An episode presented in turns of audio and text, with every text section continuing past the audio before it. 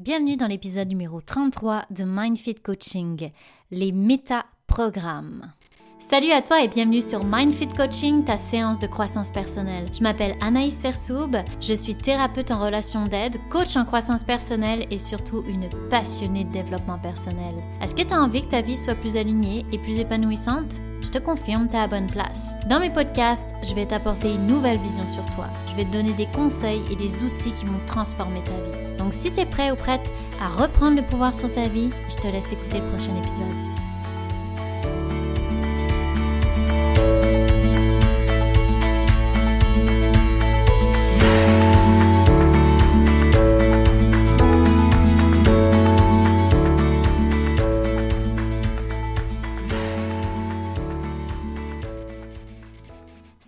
J'espère que tu vas bien. Aujourd'hui, j'attaque du lourd. Effectivement, je vais te parler des métaprogrammes. Alors peut-être que là, je te dis métaprogramme, puis tu me dis, mais de quoi tu me parles? Mais c'est bien correct, on va aller regarder ensemble c'est quoi un métaprogramme. Donc, premièrement, ça vient de la PNL, programmation neurolinguistique, et c'est très populaire dans le milieu du coaching. Par contre, c'est assez technique, alors je vais vraiment essayer de le vulgariser le mieux possible, mais l'objectif réel de cet épisode pour moi, c'est que tu sois en mesure de prendre conscience de tes métaprogrammes afin de retrouver le pouvoir sur ta vie grâce à cette conscientisation, mais aussi ça va te permettre de comprendre les autres. Ça va t'aider à mieux communiquer dans tes relations, comme d'habitude, et aussi te sentir mieux dans ta vie et avoir un meilleur équilibre. Et c'est aussi un très bon moyen de motivation. Donc si tu es quelqu'un qui perd la motivation facilement, eh bien, tu vas pouvoir utiliser le concept des métaprogrammes pour t'aider. Tu vas pouvoir utiliser en fait le bon métaprogramme dans la bonne situation pour garder ton momentum. là, ouvre bien tes écoutilles, c'est le moment de te concentrer sur ce que je vais te dire, de prendre des notes si tu as besoin. Lorsqu'il y a un événement externe qui se produit dans ta vie, une situation, ton cerveau va filtrer inconsciemment l'information que tu vois, l'information que tu perçois, selon plusieurs caractéristiques qui sont propres à toi. Ça va être le VACOG, qui est le ou l'essence que tu vas privilégier, visuel, auditif, kinesthésique, olfactif, gustatif. Ensuite, il y a le filtre socioculturel qui définit tes valeurs et tes croyances. Il y a bien sûr tes métaprogrammes, tes expériences de vie, et un filtre qui est neurologique. Et une fois que l'information est traitée par ces filtres, ça va créer un comportement. Alors soit un comportement interne, donc là tu vas te mettre à analyser, penser, vivre des émotions, soit un comportement externe. Puis là, tu vas te mettre à parler. Ça peut être aussi du non-verbal. Et dans la plupart des cas, ça va créer un comportement automatique selon la situation. Et je ne vais pas te donner plus de détails. Parce que, encore une fois, pour moi, l'objectif, c'est que tu comprennes qu'il y a une certaine distorsion de la réalité selon tes filtres à toi qui sont mis en place. Et d'ailleurs, c'est pour ça que dans le développement personnel, on ne parle pas de vérité absolue. On parle de vérité propre à chacun. Il y a ta vérité à toi et il y a ma vérité à moi. Mais c'est pas la mienne qui est meilleure que la tienne ou qui est vraie. C'est juste qu'elle m'appartient, puis toi, t'as la tienne. Maintenant que tu sais que les métaprogrammes font partie de tes filtres, qu'est-ce que c'est exactement que ce truc? Ce sont des tendances que tu as, des schémas de pensée, des habitudes d'agir ou non d'une certaine manière à un événement. Les métaprogrammes définissent tes comportements, tes réactions. Et je vais te le dire tout de suite, il n'y en a pas des bons ou des mauvais, tous sont bons s'ils sont bien utilisés ou peuvent être mauvais s'ils sont à l'extrême ou mal utilisés. Mais il n'y a pas de jugement ici, on est tous différents, c'est bien correct. Ce qui compte, c'est que toi, tu te sens bien dans tout ça. L'important aussi, c'est que tu en prennes conscience, que tu subisses plus tes métaprogrammes, que tu es au courant que tu utilises tel métaprogramme dans cette situation, puis si c'est pas le bon métaprogramme, ben que tu puisses le changer avec un qui va t'amener plus loin dans tous les métaprogrammes, il va y avoir des avantages, puis il va y avoir aussi des désavantages s'ils sont utilisés d'une certaine manière ou qu'ils te font du tort. Et ce qui définit tes métaprogrammes, ça va être tes expériences de vie émotionnelle. Donc par exemple, ça peut être quand tu étais enfant, lorsque tu réussissais un devoir, comment est-ce que tes parents réagissaient? Est-ce que c'était positif? Est-ce que c'était du renforcement positif? Ou est-ce que c'était plutôt du renforcement négatif? Donc, c'est comme je dis souvent dans mes podcasts, il y a beaucoup de choses qui partent de la base de ton éducation, de ta culture. Est-ce que tu étais tout seul dans ta famille? Est-ce que tu avais des frères, des sœurs, etc. Ou est-ce qu'elle était ta place? Donc, il y a vraiment beaucoup de facteurs, mais si on peut donner un lien commun au métaprogramme, ça va être tes expériences de vie émotionnelle, que ce soit enfant ou plus tard dans ta vie, et comment les autorités ont agi avec toi. Les métaprogrammes sont aussi créés à travers ta culture, ton éducation. Par exemple, en France versus au Québec, je ne vais pas avoir les mêmes métaprogrammes que mon conjoint qui est québécois. Puis ça va être aussi lorsque je regarde la télévision, qu'est-ce que je regarde à la télévision spécifiquement, qu'est-ce que j'écoute comme genre de musique? Par exemple, il y a des métaprogrammes qui ont été formés par rapport à ce que tu regardais comme film romantique dans ta jeunesse, les expériences de vie, puis comment tu as interprété ça. Ça influence donc tes comportements. C'est ça que je veux que tu retiennes. Les métaprogrammes influencent tes comportements. Et il y en a beaucoup, je ne vais pas tous te les nommer, mais je vais quand même te nommer les principaux. Alors, un des métaprogrammes que je trouve très intéressant à aller travailler, c'est celui de aller vers ou s'éloigner de. Donc, tu vois, métaprogramme aller vers, métaprogramme s'éloigner de. Aller vers, ça va être une personne qui est motivée par les objectifs, les projets, le plaisir. Et le métaprogramme s'éloigner d'eux, ça va être les personnes qui préfèrent éviter. Éviter les difficultés, éviter la douleur, c'est ce que la personne ne veut pas. Et tu vois, c'est deux forces de motivation qui sont différentes. Ce que la personne ne veut pas versus ce qu'elle recherche.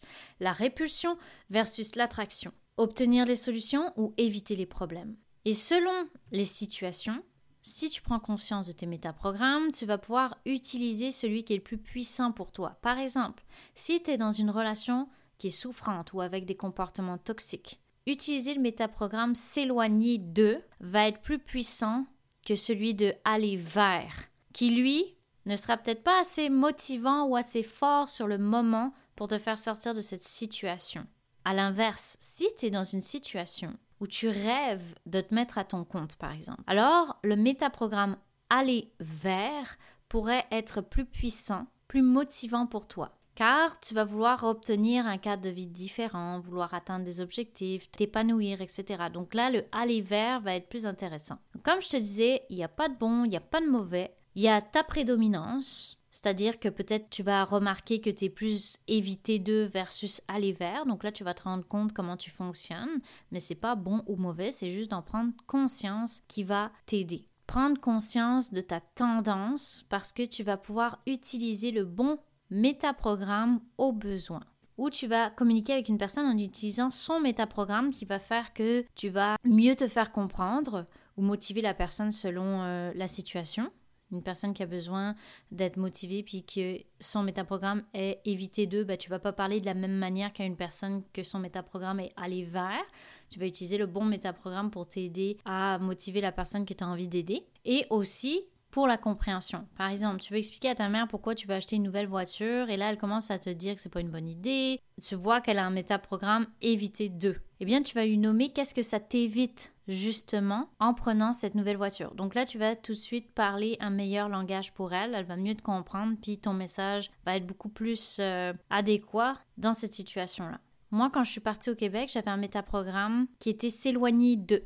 Mais lorsque j'ai décidé de devenir coach, c'était un métaprogramme aller vers mes rêves. Donc tu vois, je porte les deux. Donc toi, c'est pareil probablement, c'est juste de te rendre compte dans quelle situation tu as le aller vers, puis dans quelle situation tu as le s'éloigner d'eux, puis lequel te convient le mieux dans ces situations-là. L'essentiel, c'est que tu les utilises au bon moment. Alors, est-ce que toi, tu as plutôt tendance à aller vers ce que tu veux ou à éviter quelque chose? Par exemple, pourquoi tu as changé de travail? Pourquoi tu as changé de relation? Pourquoi tu as pris certaines décisions? Est-ce que tu es plus aller vers ou t'éloigner d'eux? Alors, je te laisse observer quel est ton métaprogramme prédominant selon les situations dans ta vie. Alors, deuxième métaprogramme, référence interne ou externe. Référence interne. Donc, c'est une personne qui va créer son propre jugement, non pas en fonction de l'extérieur, mais en fonction de ses normes qui lui sont propres. Elle prend ses propres décisions sans avoir besoin de la vie extérieure.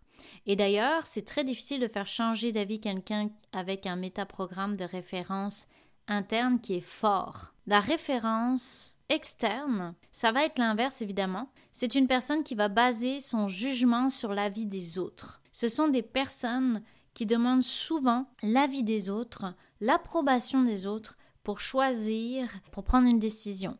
Et d'ailleurs, ça va peut-être même être des personnes qui vont changer d'avis si l'autre personne est convaincante. Donc pareil, tu vois, c'est important d'avoir un bon équilibre dans les deux métaprogrammes parce que si t'en as rien à faire de la vie des autres constamment, ben, tu remettras jamais en question ta personne ou tes décisions, tes choix. Finalement, tu n'évolueras pas si c'est trop extrême. Et à l'inverse, si tu es toujours en train de demander l'approbation des autres, eh bien tu ne te feras jamais confiance, tu feras jamais confiance en tes décisions et tu seras toujours dépendant des autres, de la vie des autres, insécure, etc. Donc tu n'avanceras peut-être même pas vers une vie qui te correspond réellement. Troisième métaprogramme dont j'ai envie de te parler, c'est le métaprogramme global ou détail. Donc là encore, deux types de métaprogrammes. L'un appréhende le monde dans sa globalité, dans les grandes lignes. Par exemple, dans ma vie quotidienne, moi je suis un métaprogramme global et mon conjoint détaille. Donc quand je lui demande une information, par exemple, comment ça s'est passé ton sport, c'est un haltérophile.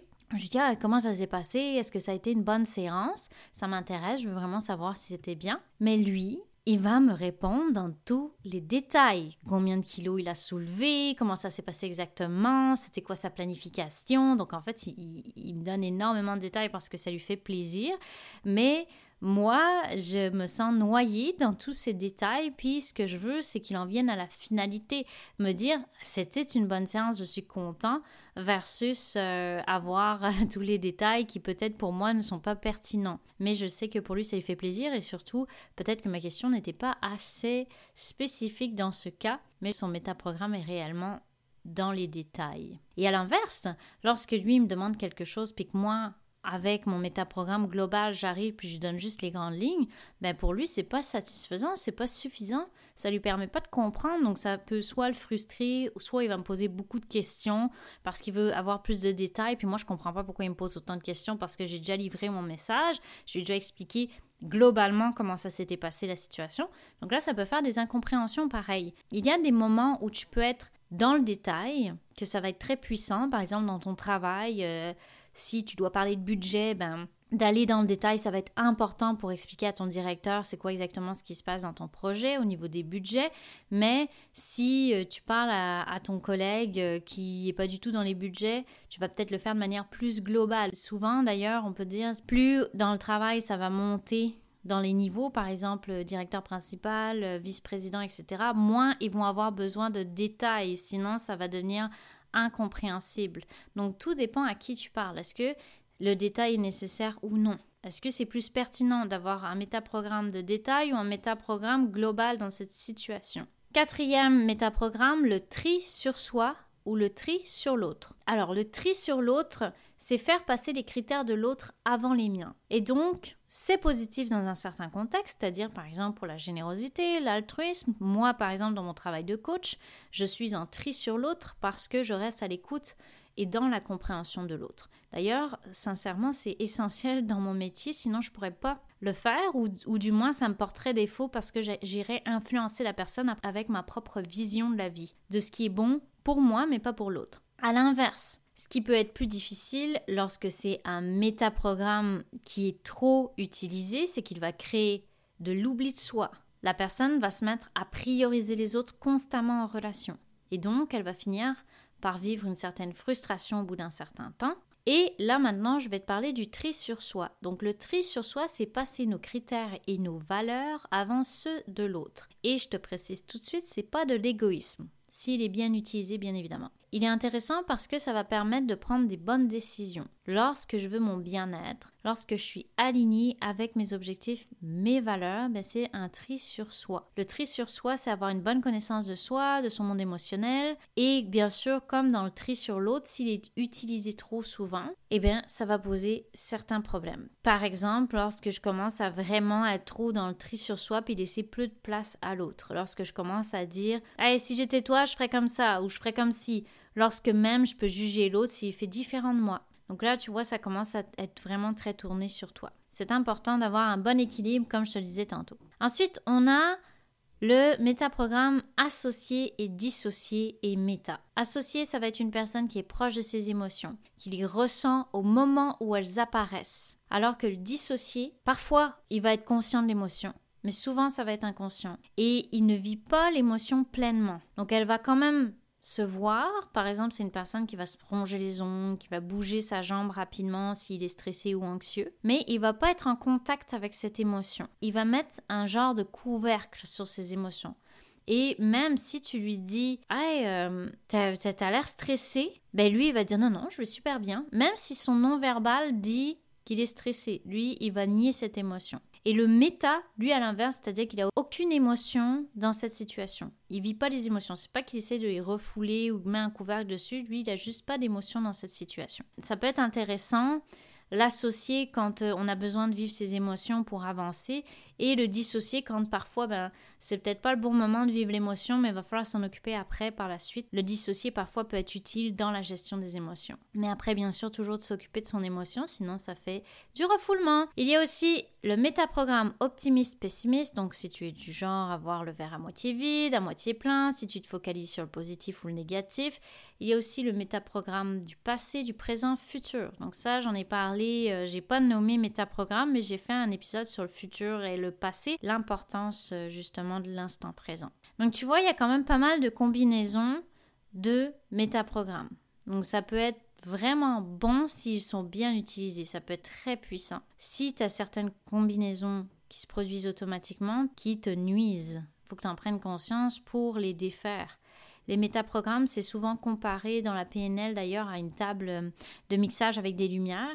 Donc souvent, c'est de savoir utiliser, monter quel métaprogramme, descendre quel autre pour avoir la meilleure lumière possible dans sa vie. Un petit exercice avant de finir que je te propose de faire pour en prendre conscience. Remémore-toi des situations pour observer tes métaprogrammes. Et ensuite, lequel pour toi serait le plus adapté dans cette situation pour que tu te sentes bien. Donc voilà, cet épisode est terminé. J'espère que ça t'a plu. N'hésite pas à me donner ton avis, partager cet épisode et tu peux me poser des questions si tu en as. Ça va me faire plaisir de te répondre. Et bien sûr, comme toujours, je t'invite à aimer ma page Instagram pour du contenu puis avoir mes épisodes à jour. En attendant, prends soin de toi et on se reparle.